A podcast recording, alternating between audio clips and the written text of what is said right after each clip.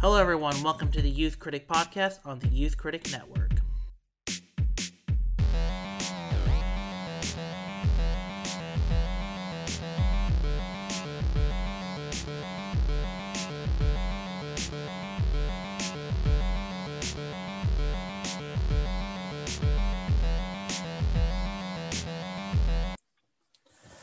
Hello, everyone. Welcome to the Youth Critic Podcast. I'm your host, Kale Smith. Joining me this week is David Weiser from Film Assessment. Hey, everybody. It's good to be back. And David, what are we talking about this week? Nope, no idea. Nope, nope, nope, nope, nope. What if I told you that today you'll leave here different? Pops. Pops! I'm talking to you. Bro, what you see? Something above the clouds. That's big. How big? Big. You think whatever killed Pops is out there? Right here, you are going to witness an absolute spectacle. So, what happens next? Are you ready? Mm-hmm. Are you ready?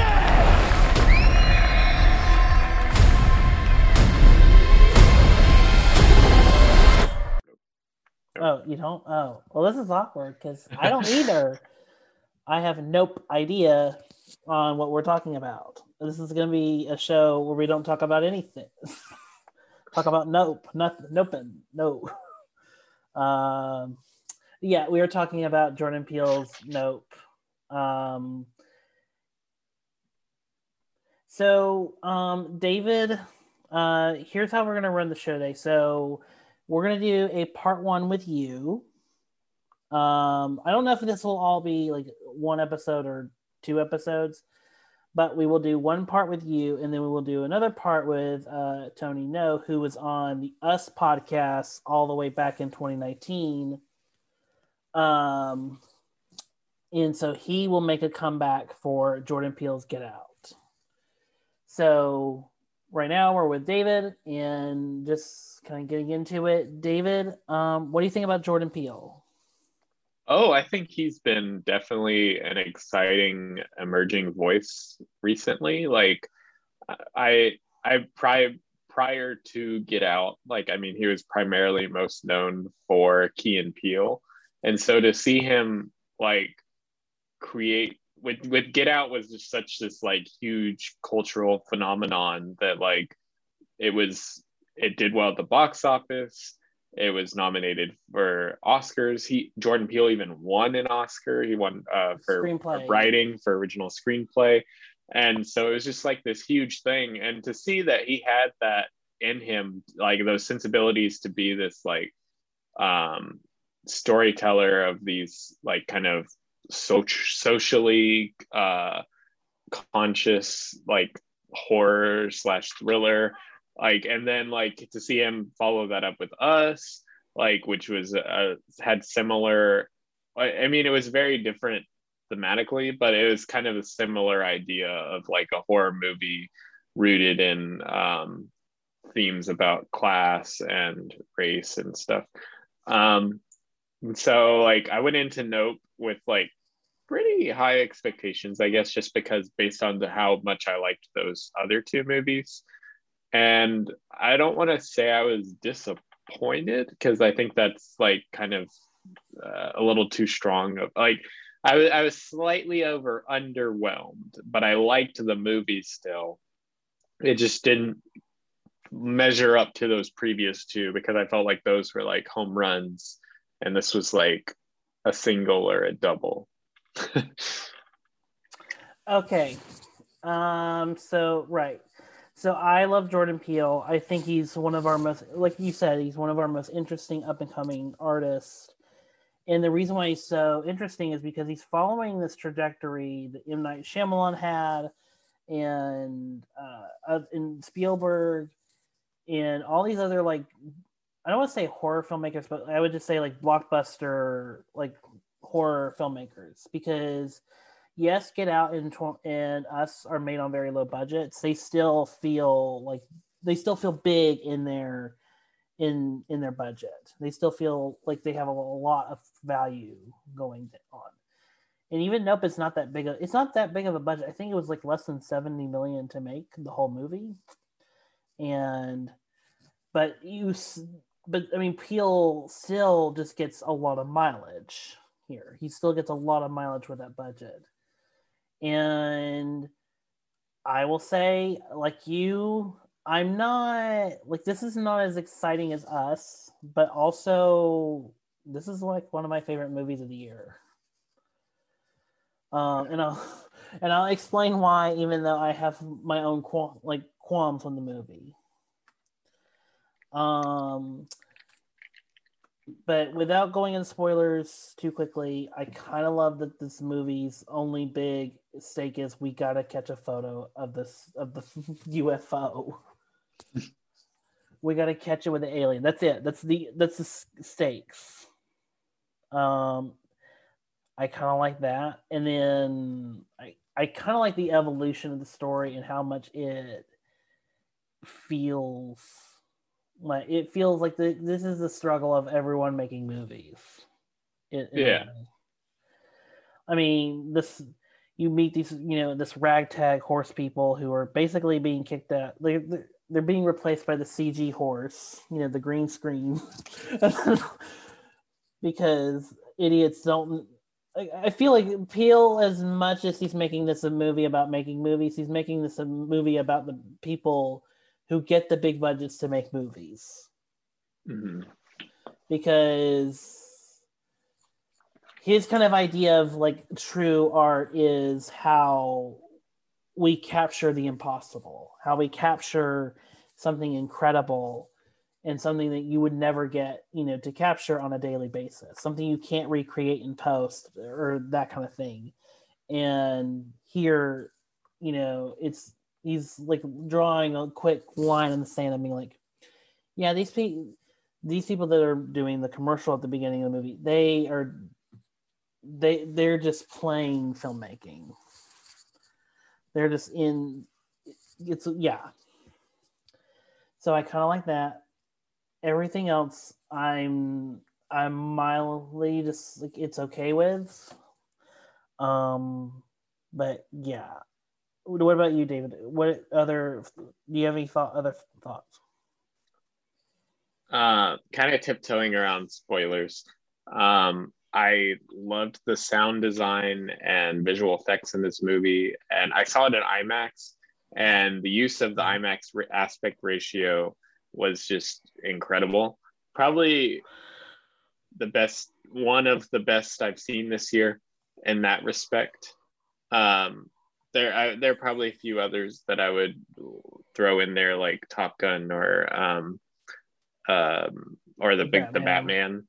But uh, anyways, like it, it, he, he used that aspect ratio really well um, to kind of convey like like a huge scope of this thing, the UFO. Um, and then I I thought there were a lot of really effective um, horror sequences, and they're like this has kind of been a running trend through his work has been like there's nice beats of humor that don't undercut the stakes or um, any of the any of the I guess uh, suspense. Mhm. Um, and this movie has a lot of really solid um, kind of like zingers, and especially the use of the word "nope" is like borderline like hilarious. Um, I, I liked that. Um, has some really has a really good cast of characters. Um, it is kind of interesting that this is kind of like Jordan Peele's Jaws. Like there's a lot of similarities. Um, and well, I'm still trying to avoid spoilers, so I'll leave it at that. I, I liked the cast. Uh, Keke Palmer was really good. I like Steven Yeun and his character.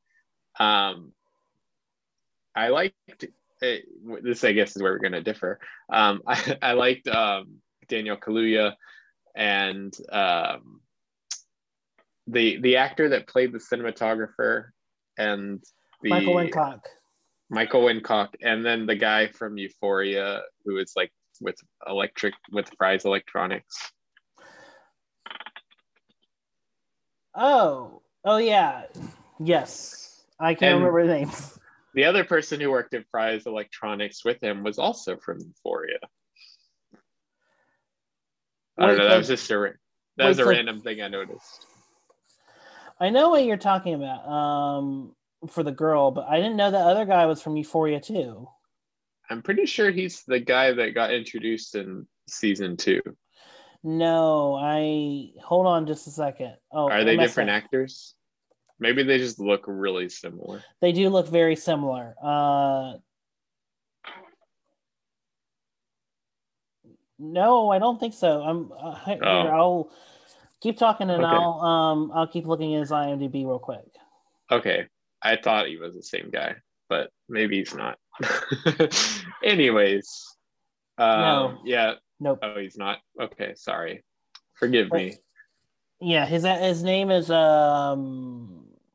Scroll up, Brandon Pera. Perea. What are some of, or does he have any like big previous projects, or just kind of his first? Uh, he was on the OA. Okay.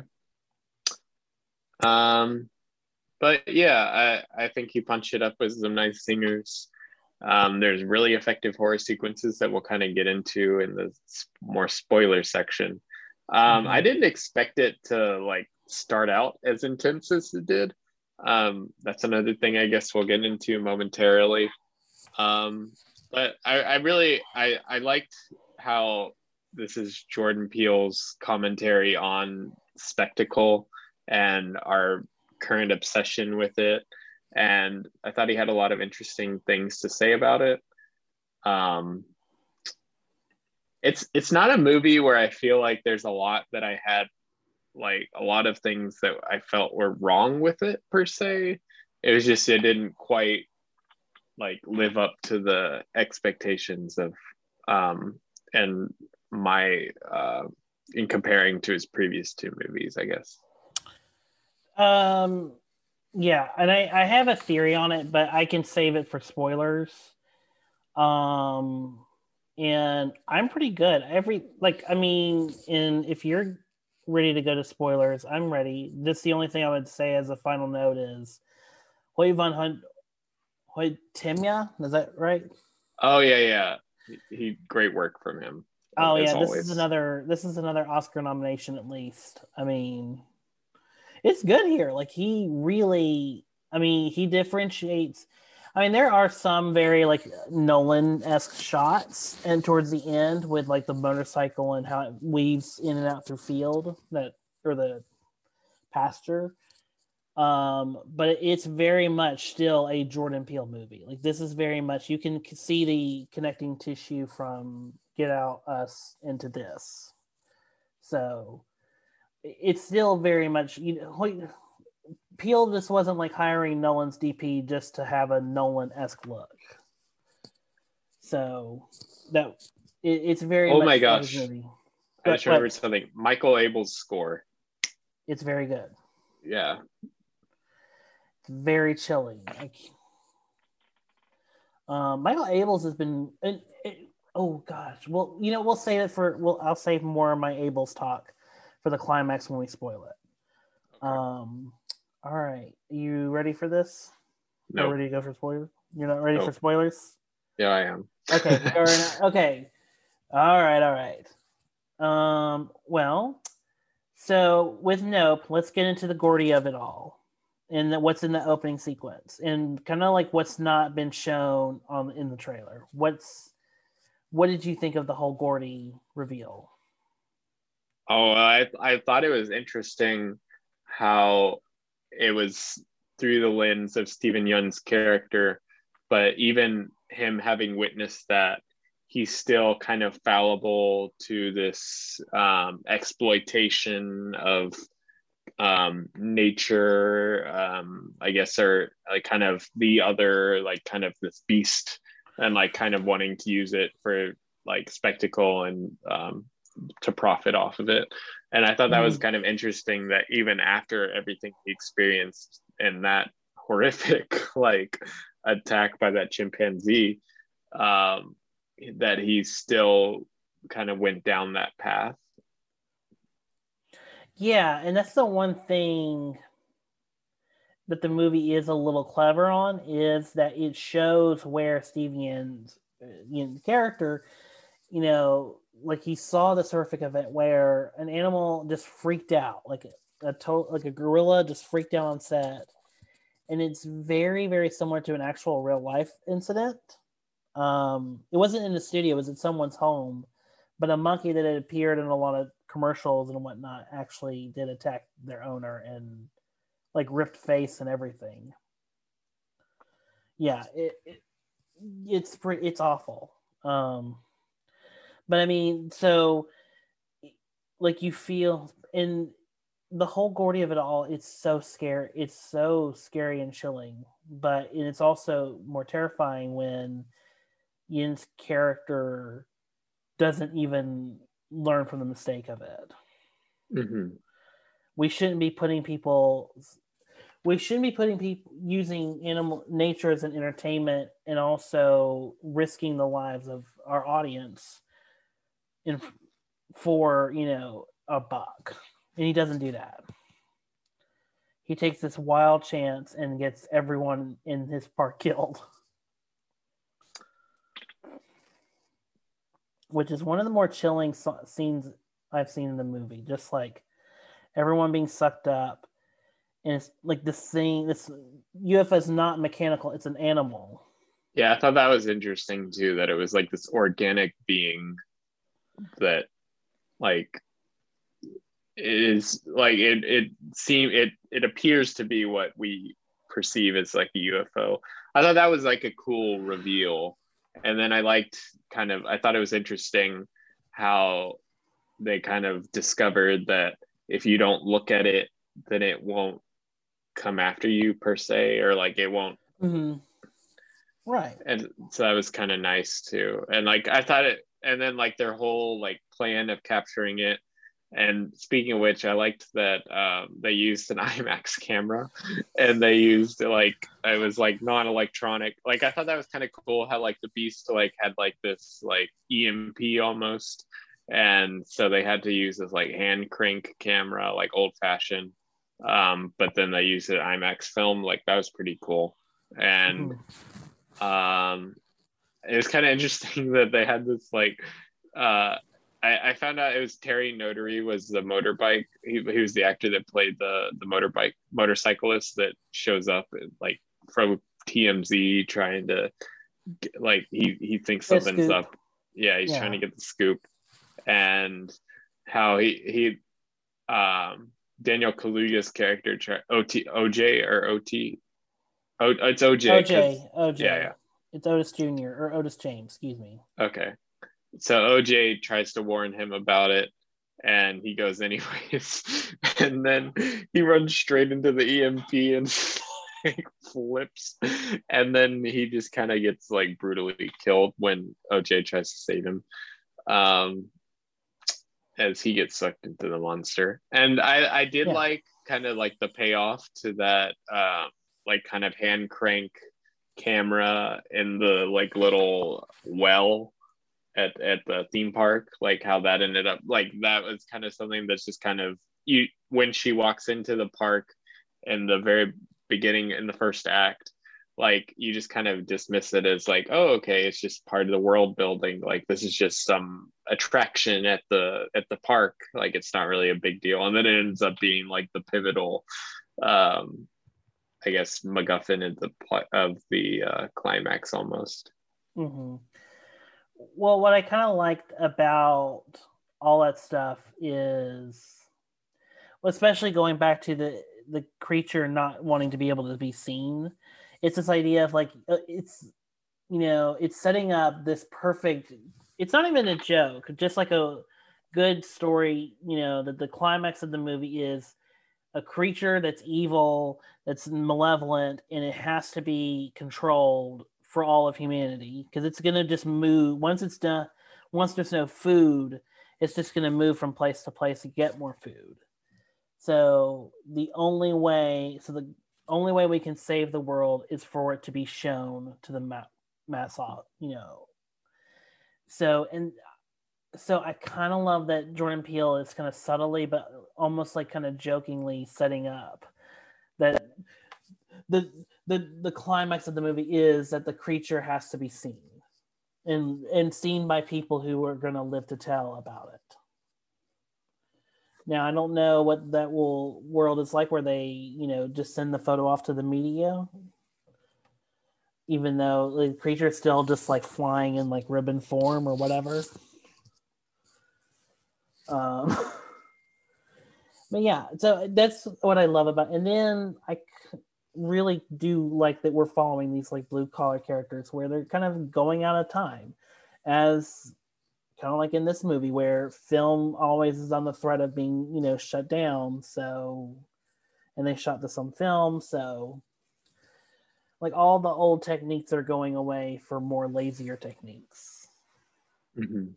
and I kind of I don't know. I feel like this is just Jordan Peele's like ode to Hollywood. It's just Once Upon a Time in Hollywood. It's Jaws. Like this is his kind of like epic, which is curious like why he didn't try to develop more of these characters more. Because to me, the character, the problem, and the reason why, and this was my theory, the reason why Get Out and Us are so they feel so important at the end even though the stakes are really, you know, Lupita Nyong'o and us has to go get her son in the place where she was born. and or and Get Out, he has to get he has to get out through in a way the you know from the white family uh to get away. Like the reason why those are so important is because of the real life because we care about the characters we you know and also we care about we care about like what these characters want and in nope the reason why the climax feels so not as grand is because it's just a movie about people taking a photo or ta getting UFO Yeah. footage I can see that. like and towards the end you kind of gets you know some stakes where it's where Keke Palmer's character was set, you know, set up to be she doesn't know how to ride a horse. She doesn't she's never trained because that horse went to go work on Scorpion King and I guess the horse died or something or was not used anymore. um because then that then she never gets to so there are some loosely like loose ribbons of like you know where you can see oj and uh keke palmer's character both have this emotional moment at the end but it doesn't quite it just doesn't quite have the height of like Lupita, Lupita Nyong'o facing herself in the other world in the underground Oh yeah, yeah. so I agree.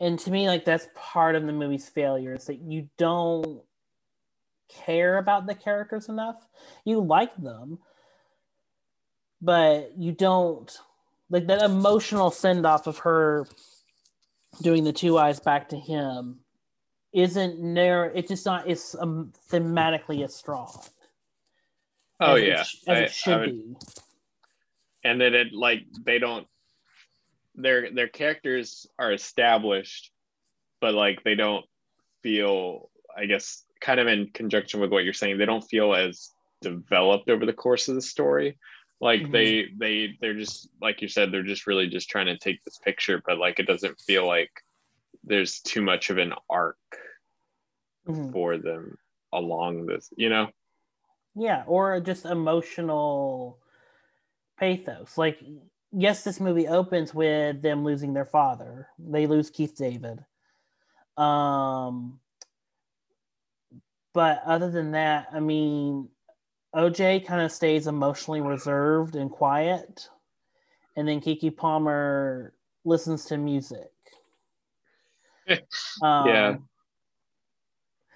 and and you're kind and you're kind of like you know well okay like who are these characters like you know how are they brother and sister like do they have commonalities, like that kind of thing. And it doesn't really, I don't know, you just, it, you don't really buy into their rel- relationship and buy like the emotional part of the story. And thankfully for Peele, like the movie, since the movie is light on characters, the other actors are so good, like Keke Palmer, Brandon Perea, Michael Wincott. They're very good at like being character actors and bringing something to the table. And I feel like Daniel Kaluuya was just given the role of being stoic hmm and less charming. I mean, he kind of when he enters the abandoned like amusement park, he's just kind of like nothing and amongst like ruins. Even when he so, and it's just like he's just too emotionally reserved. And then on top of that, I just saw The Gray Man last week, where Ryan Gosling is also playing an emotionally reserved, stoic character that doesn't speak, do a lot of speaking.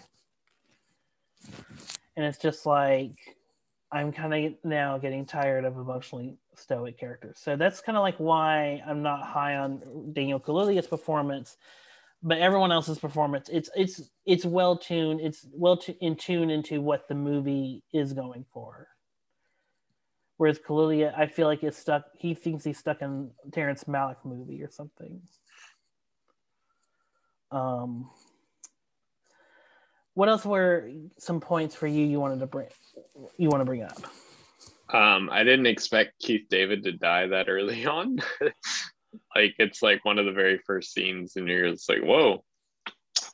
I mean, I know it's in the trailer, or it's kind of like alluded to in the trailer, but I didn't expect it was gonna be right kick kick the kick the whole thing off. Which I guess that kind of gives a little bit of pathos to their like motivation behind wanting to like catch the creature or like get a get a shot of the creature, like knowing that like it's it killed their father, but it doesn't feel as ex- like it doesn't feel as expanded upon that that's their motivation. Because like when they're first getting the cameras and stuff they seem like they're more interested in like getting on oprah. Or like you know Or making That's more of what off of they're- it? yeah. Yeah it's making money and being cele- it's the celebrity status. But then the whole movie is about as it goes on and on it goes into more emotional stakes. It goes in like this movie is based like i'm sorry this movie is basically about filmmaking and about like how people think oh if we just make a movie about this you know this little this you know topic you know hot button topic you know, we'll be millionaires, we'll profit off of it. And then they get further and further in, they become more emotionally invested and like willing to do whatever, like insane stuff to get like the money shot of the movie or the you know, the thing that'll make the movie completely work. hmm So, yeah, it's incredible. It's a great story about that. It's just I wish I I just wish there was more development for these characters. yeah Like, i agree and also you probably could have. I, I and I'm not. And this was not my idea.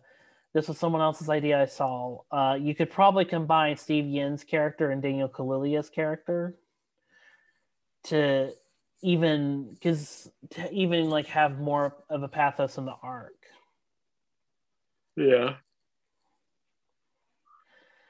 Um, so and that's just where I was. That's just where I'm. I was at with Nope. Um, trying to think of what else. Again, we mentioned the organic thing, the organic spaceship. I kind of like that. I kind of, I don't know what it mean was supposed what what it means that it's broken up apart into ribbons.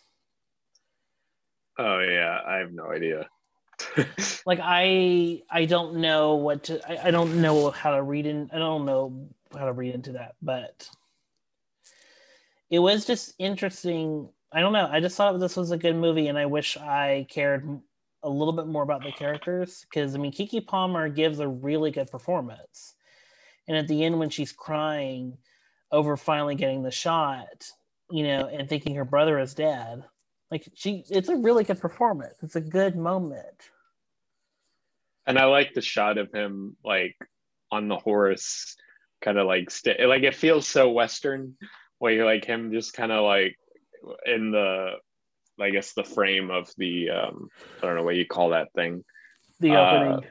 Yeah, the opening of the the park, standing like that was such a cool shot. Mhm. That's the money shot of this movie. basically. Um, and I really but yeah, I loved um, on the creature design note. I mean, I I don't I agree with you. I don't really know quite what the symbolism of it looking with the ribbons or whatever, but I do think it was like a very unique creature design for an alien. Like, so that's kind of cool. but and also what I love about you know going back to Michael Abels as well as how much his music just builds and builds and almost to the end where it feels so much like a Spielberg score or a John Williams score. Like watching this, I was like, if Spielberg was making this movie, these are the kind of notes that like John Williams would be bringing, like orchestral wise, like just building on the intensity, building on the you know anticipation of the final duels, those kind of things. And then you get, I mean, and, and then you get incredible, you know, shots of, I mean, Spielberg shots. I mean, this movie feels. By the way, I should also mention, this is very much feels like ode to Spielberg movies, and it's Oh yeah, one of the best odes I've seen from a filmmaker yet. Because the difference between like Peele and Trevorrow and Abrams is Abrams and Trevorrow both love uh they're they both love Spielberg movies, but they have a very collective style that they very much stick to. You're never gonna watch um, an Abrams and Trevorrow movie and not think that it's a you know and not and, and not think it's someone else's movie. But for here, Peele really does like you know lock down the camera, create you know oneers that the kind of oneers that Spielberg was famous for in the 70s and 80s. Mhm. You know, of just like you know, especially that walking scene where um Kaluuya and Keke Palmer, they're both just like walking on the sledge to their house and it's sunset. And it's just like two like dolly shots, you know, as we follow them, you know, on their driveway or their their their walk to the, up to the house. It's just like a beautiful shot, and it's the most Spielbergian thing that's not in the Spielberg movie yeah. and that's like why I, I give Peele so much credit is because he set out to make a Spielberg movie and actually understood like why Spielberg used the techniques he did and when to put them. So, yeah. Anyway, you can watch Nope on the you can see the no where they shot Nope on the Universal uh, studio lot. I thought that was that that just reminded me. I, I feel like that was like intentional, like in this whole thing about like this that's this allegory for blockbuster filmmaking to have like a post credit thing that's shameless self promotion for the studio is kind of genius. Like it's it's clearly poking fun at like actual post credit scenes that are shameless self promotion for a studio, mostly Marvel, but like other whatever other movies are doing that. You know. honestly it was funny it was just so david so david saw this the night before i did uh listeners and he tells me there's like this post-credit thing and i'm like okay you know you said and to be fair you said not to you don't have to stay it's just a little thing and i was like okay you know we'll I'll still stay you know if it's like a good line or something and then we get to the end and it's just this, this shameless plug for to see Nope at the Universal Hollywood lot. I Um, thought it was pretty hilarious. Like it, it- that's clearly intentional and poking fun at the, the idea of post credit Mm. scenes. Oh my gosh. It, it's it's it is actually pretty good. This is the next level of the Ferris Bueller post credit scene. if this was Ferris Bueller 4, that's what it would be. Just more shameless plugging, just shameless Mhm. promotion. Oh. so, yeah, I'm trying to think of what else. Oh, I I know Jordan Peele. I know a lot of people are not high on this movie, but what I will say is if Peele ever wanted to do another big budget movie again, I would be lining up for it.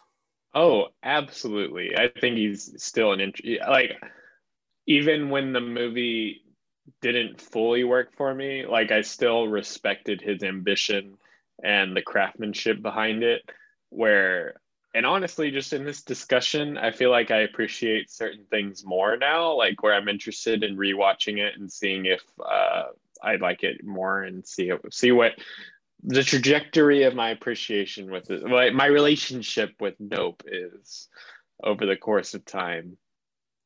Oh yeah, I'm definitely seeing this again in IMAX because this is just like it's so stunning to look at and like this is our big big I mean I know we had Top Gun this year and Maverick and whatever or no, or we had the Batman, but I mean in Marvel and all in a Marvel Wakanda Forever we'll have the IMAX format and yada yada yada.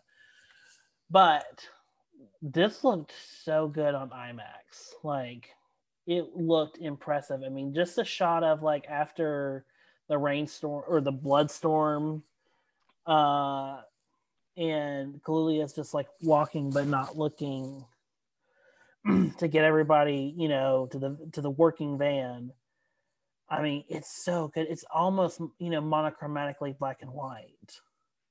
It's so eerie and chilling. Like it's beautiful, beautiful looking cinematography. um, trying to think of what else. Can you think of anything else? No, I guess that's another thing is like there's not there's surprisingly like not too much to discuss with this movie, I feel like kind of once you kind of tackle the surface level and then like a little bit of I guess it being an allegory for filmmaking. Beyond that, like it doesn't feel like there's too much to like discuss beyond just like random bit pieces that we were mentioning and you know like like i feel like you can dig really deep into us and get out in a way that you can't quite do or at least on first viewing i don't feel like i can do with nope and i think that's part of the reason why i don't like it i not that i don't like it i don't like it as much as those other two movies I it'll be curious to see like on second viewing if it holds up mm-hmm. because or if it gets or if like I understand more things better or I even appreciate Kaluuya's performance. Um but what I will say is I don't you're right. I don't know what else to you I wouldn't know what else there is to discuss like thematically, emotionally. I again, I do like these characters. I just wish they were more. I just wish I was more invested. Yeah, it's more so that they have nice personalities. Like they seem like they would be nice people to hang out with. Yeah. And they have an interesting backstory, I guess, but like there's not really a, a, too much of an arc for them. And so I, I would hang out with them, but that's about it, I guess. Mm-hmm. All right. So, is is there anything else we can say on Nope? Um, Nope. It's not Oppenheimer related. Oh my gosh, wait, let's talk about that. Just because Okay, there's we'll nothing else to talk about. Yeah, I that love was a it. cool that was a cool teaser um i was surprised that it came after like kind of uh, it was baked into the intro of the movie whereas like the imax had the little countdown and then it went straight into the teaser and i think it's cool that it's going to be in black and white um that's going to be interesting it's sin it's interesting because like the last time nolan well i guess there's memento i was going to say the follow, following. following but Memento does have black and white in it, so black and white photography in it. So, but I was gonna say it'd be interesting that it's like kind of the book. It, not that Oppenheimer is gonna be his last movie, but kind of it's like his most recent movie and his very first movie are gonna be black and white. Oh wow, you're right. And it's bookending, you know, because we he went from 16 millimeter to shooting on IMAX 70 in black and white, which has never, I don't think has ever happened before. I don't know if um, I'm maybe in the earliest of movies, but I don't think IMAX has ever let anyone make use like black and white photography, like actual the the strip V for black and white. Mhm. So it's re- that's what's so interesting, and then it's interesting how like Nolan this teaser just creates an epic story. Like this is, it's almost like there will be blood, but on like a magnified scale. Yeah, yeah, yeah. like we're talking about a historical figure who changed the world, but was it for the better? And also, Oh, yeah. yeah. And also, is this person the good person too? So that kind of thing.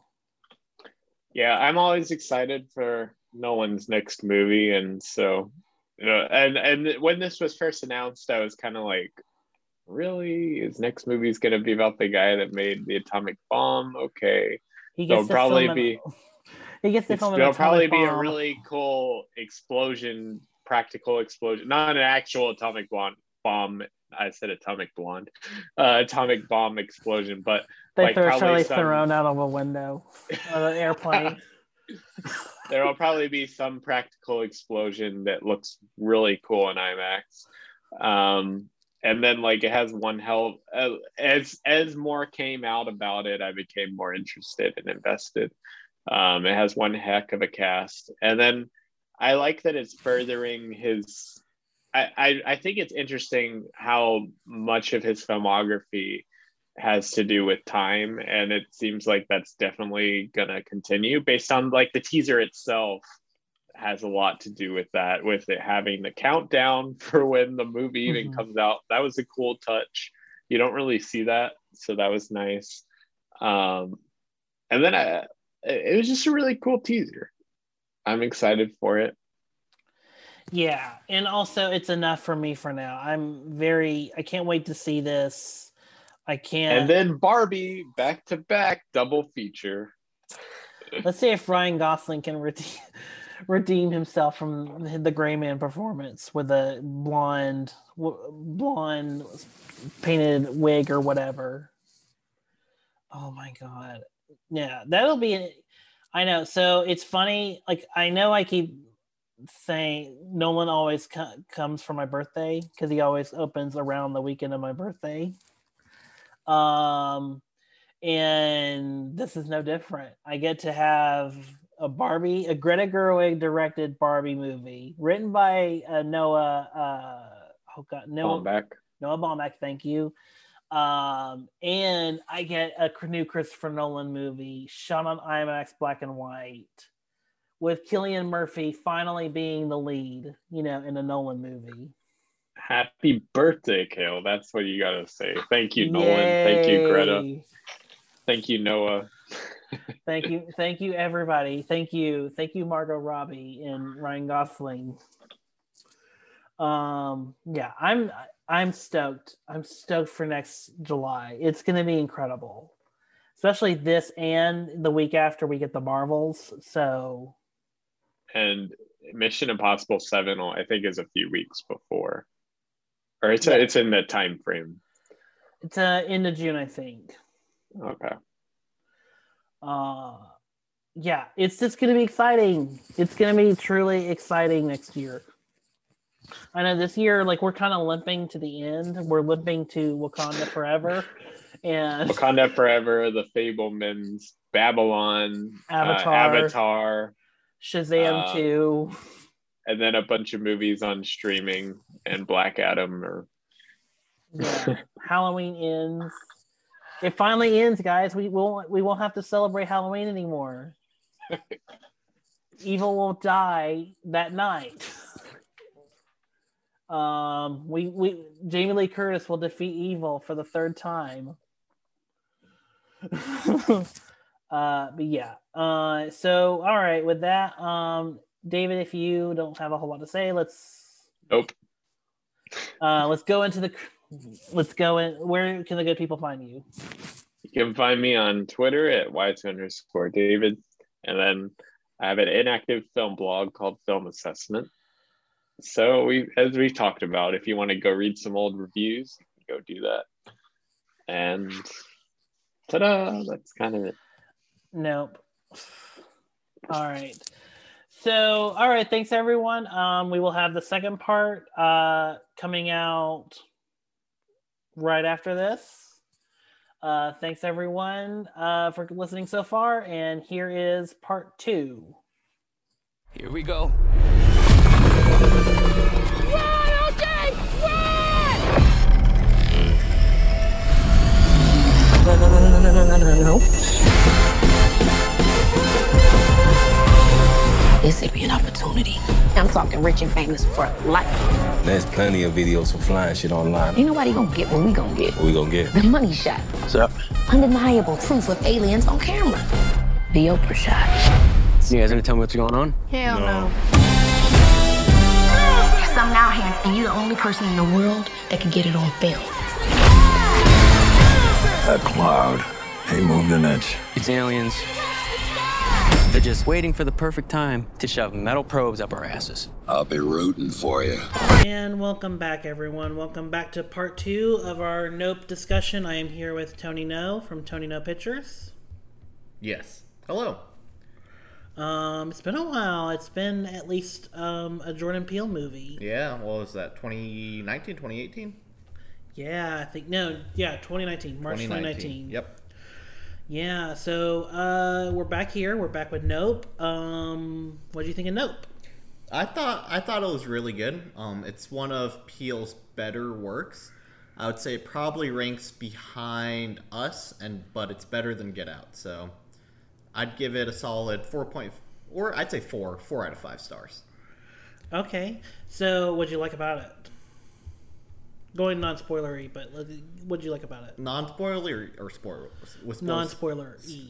non-spoilery. Um, I guess the uh, the the craftsmanship and the art form of it. Um, I really like the how they incorporated different aspects of I guess our everyday lives into it. Um, one of the examples being not spoiler related, but um, one of the uh, the side characters has a a crypto miner, which I thought was was really um really funny. A little crypto miner rig with a bunch of graphics cards um hooked up to it. And I guess you'd have to be pretty pretty tech savvy to to get that reference. But I thought that was funny. But just um overall, it was um it really fell in, in line with uh, Jordan Peele's typical typical plots and how um how he directs films. But I I enjoyed it nonetheless.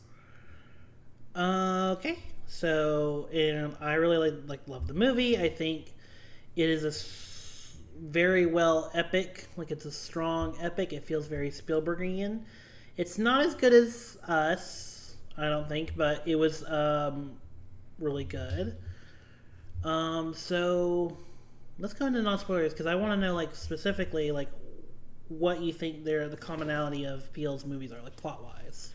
Um, plot wise, I feel like uh, so the I guess once in the movie itself, you reach the climax about halfway through the movie, and then the rest of the movie just ends up um, working towards a resolution, which is isn't a bad formula to to go by, but um, it, it was similar to, to us with the um, the whole plot line of the people being from under the um, the underground or whatever that the underground world or whatever, and then with with Get Out, it being the uh, the plot of um, escaping the, the crazy the crazy racist um, white people. The ra- the yeah the crazy medical brain family. Yes, exactly. Okay, so so you're you're you're right. So what you're drawing upon. So for here, what was that moment? Like, was it the the barn or the the bloodbath? Are we going no spoiler? Or are going spoiler? Oh, we're in spoiler. Excuse me. Oh, okay, spoiler mode. All right. Um, I guess the the biggest part was the uh, the reveal of um the alien, and I guess uh, it being an alien, and then the uh, the spectacle that was shown with uh, Steven Yeun, and um, that that whole scene really led up to be, I guess, the uh, the climactic moment of hey, we know what we're doing now, because there's a lot of I guess the first half was a lot of build up to it, and um, I, but I that's that's what I feel like um the moment was here. Okay, and I think I really want to talk about Gordy. Gordy, we love Gordy. Do we? I'd Do so. He's he was he was a um, interesting an interesting character. Um, did did you want to go in a little bit more about Gordy? Yeah, let's. We got to talk about Gordy. Um, so Gordy is the. Uh, so for context, uh, Steven Yeun's character uh, was a child act, former child actor, uh, and he did a show called like Gordy's Place or something, Gordy's Home or something. Uh, and one particular episode, and what caused maybe the cancellation and a whole bunch of other things, is the gorilla that played Gordy. Um, Chimpanzee. yeah, Oh, you're right. It's a chimpanzee. Excuse me. The chimpanzee that plays plays Gordy hears a balloon pop and then goes crazy. Like it, you know, goes crazy. He attacks two or three of the cast members.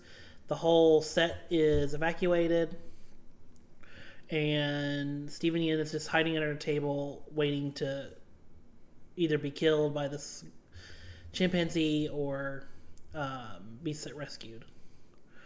And to me, like the most important moment of that is like the chimpanzee just just walking around, blood every blood all over him, blood all over his mouth, blood all over, and he comes over to try and fist pump, you know, uh, Steven Yeun's character, and for me, it's like this impact of humanity that was stripped away from this chimpanzee.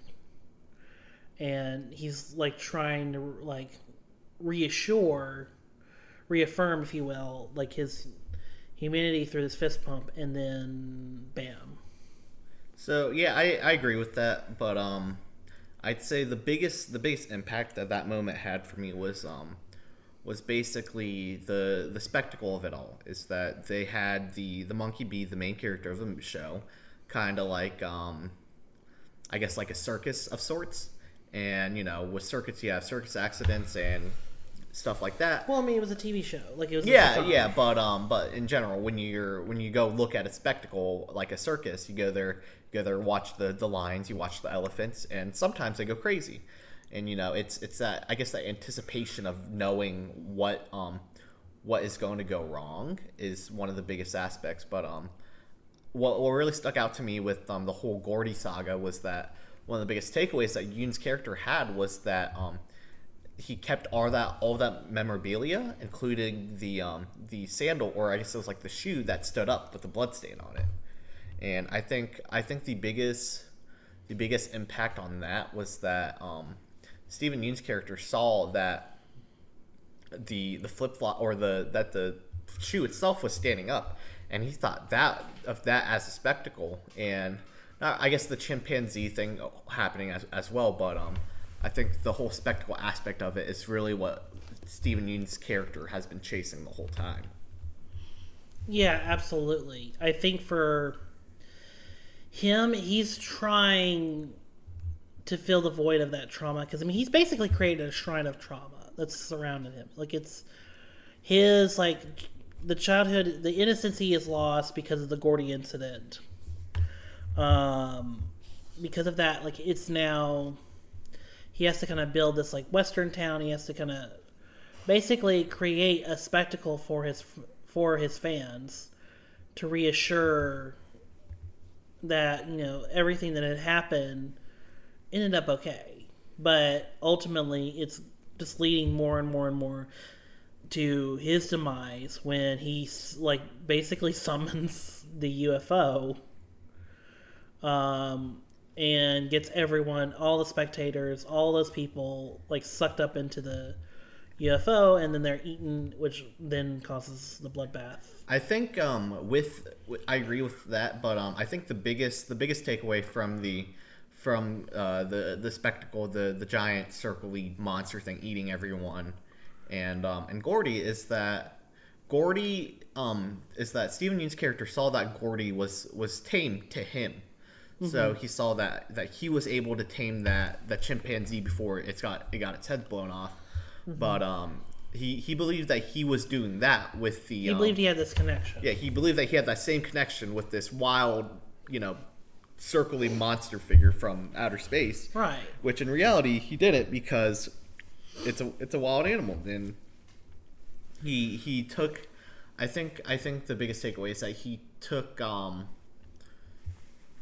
he bit off more than he could chew is is what it really comes down to in terms of in terms of um trying to mess with something that he shouldn't have been messing with. So th- that that's the dr- the parallel that i draw between those two um incidents Which is kind of interesting to talk about because going to the other, the main plot of the movie with Daniel Kaluuya and Keke Palmer's character, you know, they own a, they own a horse farm. They own a ranch where they, you know, use horses as spectacle that you know, and rent out horses for movies. So they're a part of the game of spectacle as well. But they also are not complete masters in their in, but they're not ignorant. Like that's the difference between Yeun's character and th- those guys. Yeah, and uh, talking a little bit about that is that Kaluuya's character, um, when at the beginning of the movie during the uh, when they're doing that photo shoot or the uh, the movie set or I guess the, The- i think it was like a commercial yeah the commercial something. the commercial set whatever set they were on um, it's like he knew he knew the limits of the animal. And with with every with all the stimulation that was going on he was trying to get everyone to back off but you know his character being you know as reserved as it was he really couldn't do anything or do any of that and then once the the horse saw its own reflection then it went crazy. He was anticipating for that but i guess the the moral of it is is that he knows the limits of because he he's trained the horse he's tamed it and he's no he knows the limits of the horse itself.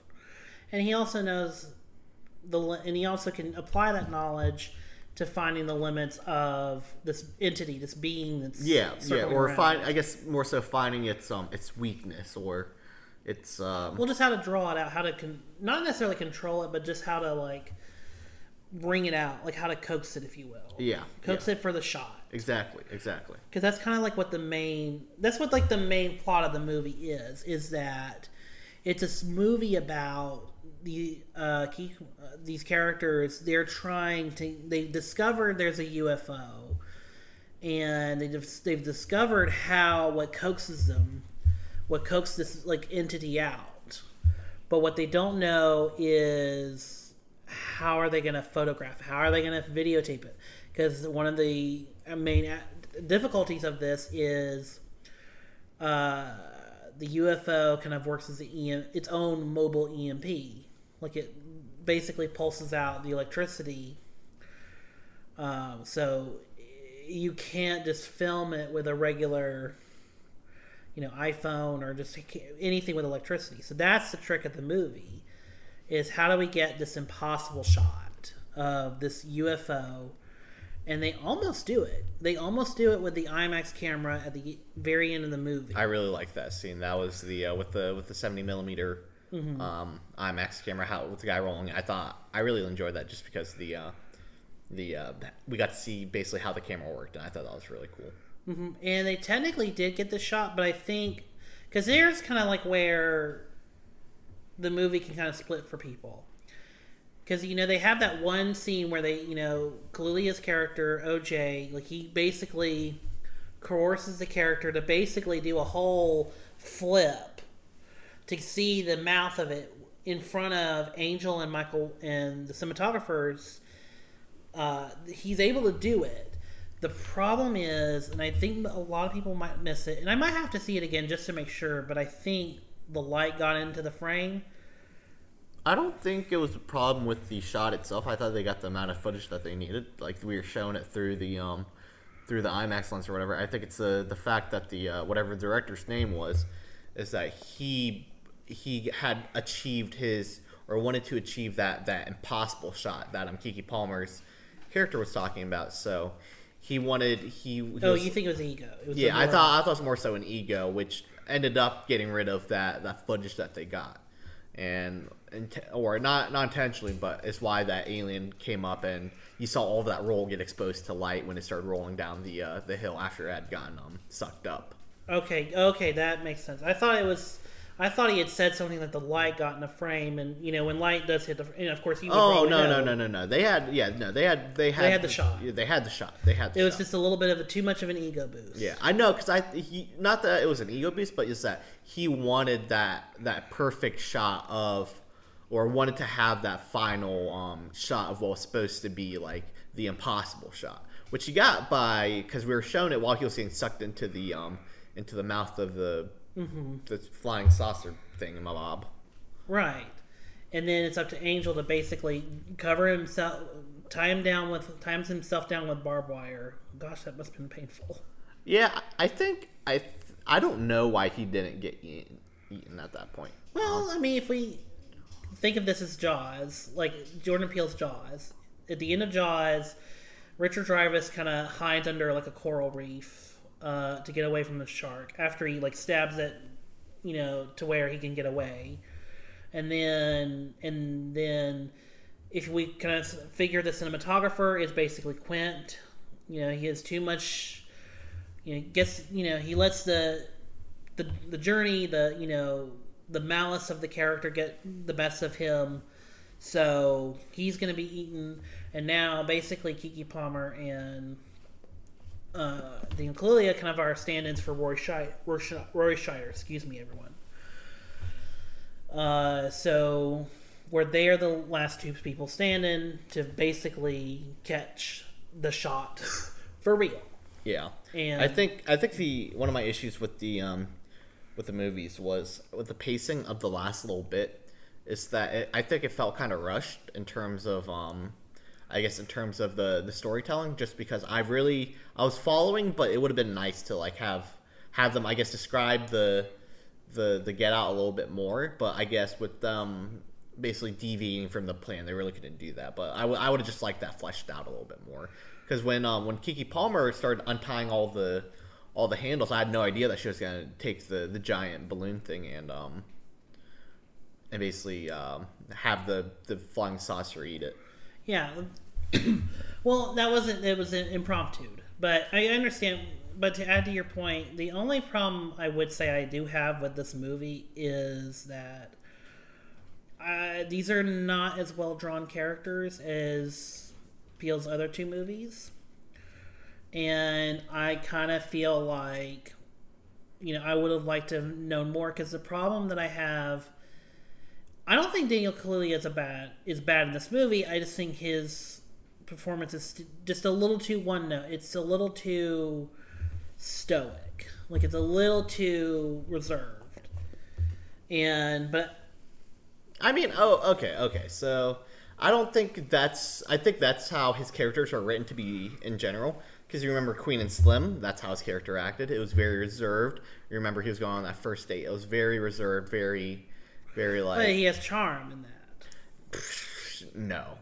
The the only reason the only reason that um they were still together was because freaking they killed that that freaking police yeah they killed the police officer and then you know in Black Panther he's very reserved in that movie as well. It's it's it's just a reoccurring theme with his characters. I guess in Get Out he deviates from that a little bit, but but with every Because he gotta be the charming boyfriend. yeah, but with with every with every other movie I've seen that he's he's been a part of, it's been it's been very very flatline. But I feel like that that fits his his personality very much, his character very well. Okay. Um, but no, I, and I do love like the final bit where she has to use this like crank motor thing to get the shot. Yeah, the little the little um development um the little Polaroid Yeah. well the well Pol- Polaroid The giant Polaroid. yeah Um, I do love that. I'm trying to think of what else. Um, I loved um God whoever the the guy that looks like Dominic Fike um whatever the the uh with the bleach tips Oh, um, Angel. Yeah, well, that's Angel. the Yeah, character yeah, yeah. name, but yeah. His his I thought his character was was a good amount of um comedic relief and and he's really good in it. Like he's this is a nice breakout role for him. And Yeah. I'm also I really like Michael Wincott who plays the DP. I just wish there was a little bit more with him because if you have someone like that, like given such a like a very like that like a Quint like performance, you kind I kind of want just like a little bit more. Yeah. Mm-hmm. trying to think what else.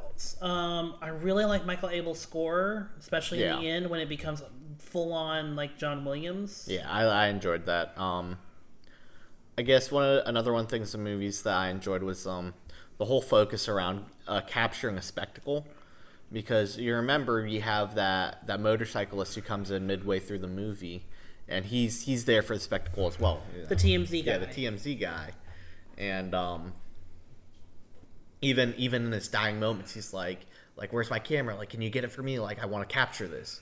And I think that that really embraces the whole the whole idea of everything being or the whole movie revolving around a spectacle. Well, you have to remember the TMZ guy also is probably there to make a quick buck. It went and it, it's which is ironic because the whole movie, the whole catalyst of the whole thing started as these two characters uh, wanting to get rich off of UFO footage. yeah, yeah, So it's like a full where, where it's not just about the money. It's not just about um, capturing just capturing the shot for the sake of it. It's now about capturing the shot to prove the world that there is something more dangerous and out there than you know a Gordy or an, or any animal. yeah. You think about it. You think about it. Is that Steven Yeun has all the money in the world, but he wants to recreate that feeling of being that spectacle with with, with when he was in Gordy's home, and so that's why the whole thing with the um with he wants him, to recreate the staginess of it. yeah. So with him trying to tame that that monster was his was his redemption for that. Like he already has all the money in the world, but um and then you see Yeah, he's what- got all those yeah, you royalties see- from the show. And with um with Angel's character, he did he he didn't care about the money. He just wanted to capture the the He just wanted to be a part of it. yeah he just wanted to be a part of it, and he just wanted to um to capture the fact that they would be able to capture a live alien on film, Mm-hmm. or I guess on digital. And for Michael Wincott's character, I'm sorry if I don't remember all the characters' names. I don't have it pulled up on here. Um, but I just wanted to say for Michael Wincott, it's more about because he's been such a like a he's basically like Lebes, Emmanuel Lubezki, like a Chivo type, where he um, where he's just like I'm capturing like I've captured everything. I've done everything. I've used every kind of tool in the toolbox. Now I, I need something to kind of add to my like roster, Yeah. to, to my like plate, if you will. And here, and uh, he's given the opportunity. Yeah, and um, I feel like his his draw with it was the seeing the forty people disappeared, and I think that was his his big turnaround on that. Mm-hmm. Absolutely. and and yeah, and that's it. And I'm trying to think what else. I do. I think Hoyt van Hoytema's uh, cinematography. Like I think he just won another Oscar nomination. Yeah, I, I enjoyed the uh, the cinematography of the movie. I enjoyed the um the sets that were that were uh, created with the whole um with the whole ranch being covered in monster blood and human blood. Um, I thought I thought that as a uh, as a I guess a video or I guess as a um a visual prop was very very well done.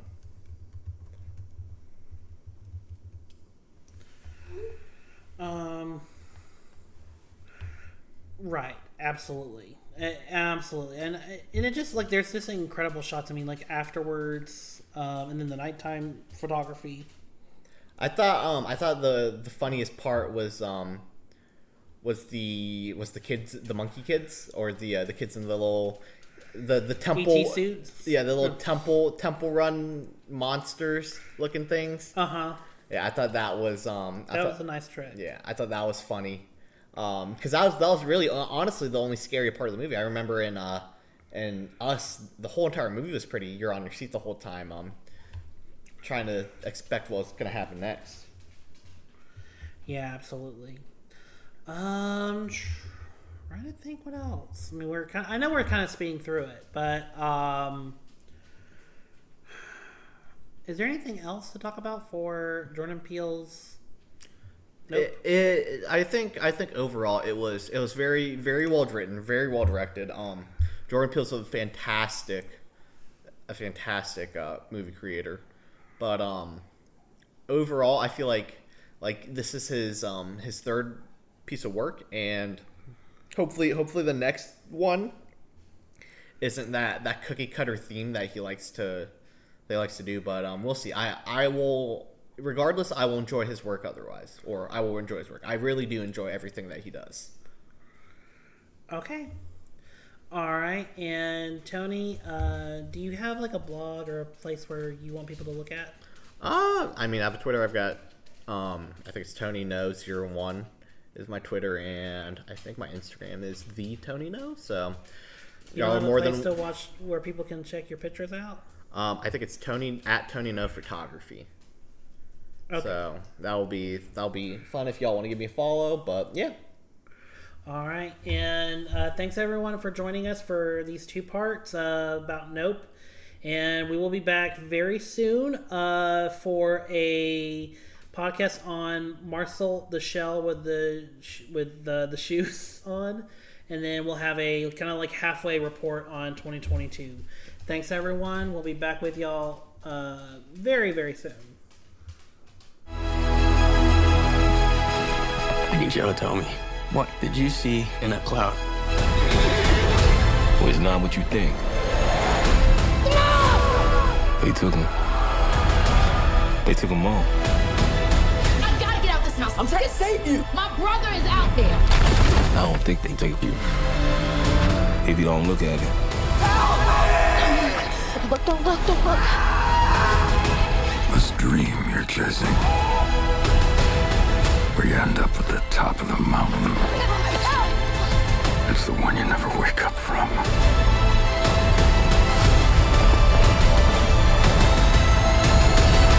You'll be getting a call from my supervisor asking how my service was. Five stars, Angel. Five stars.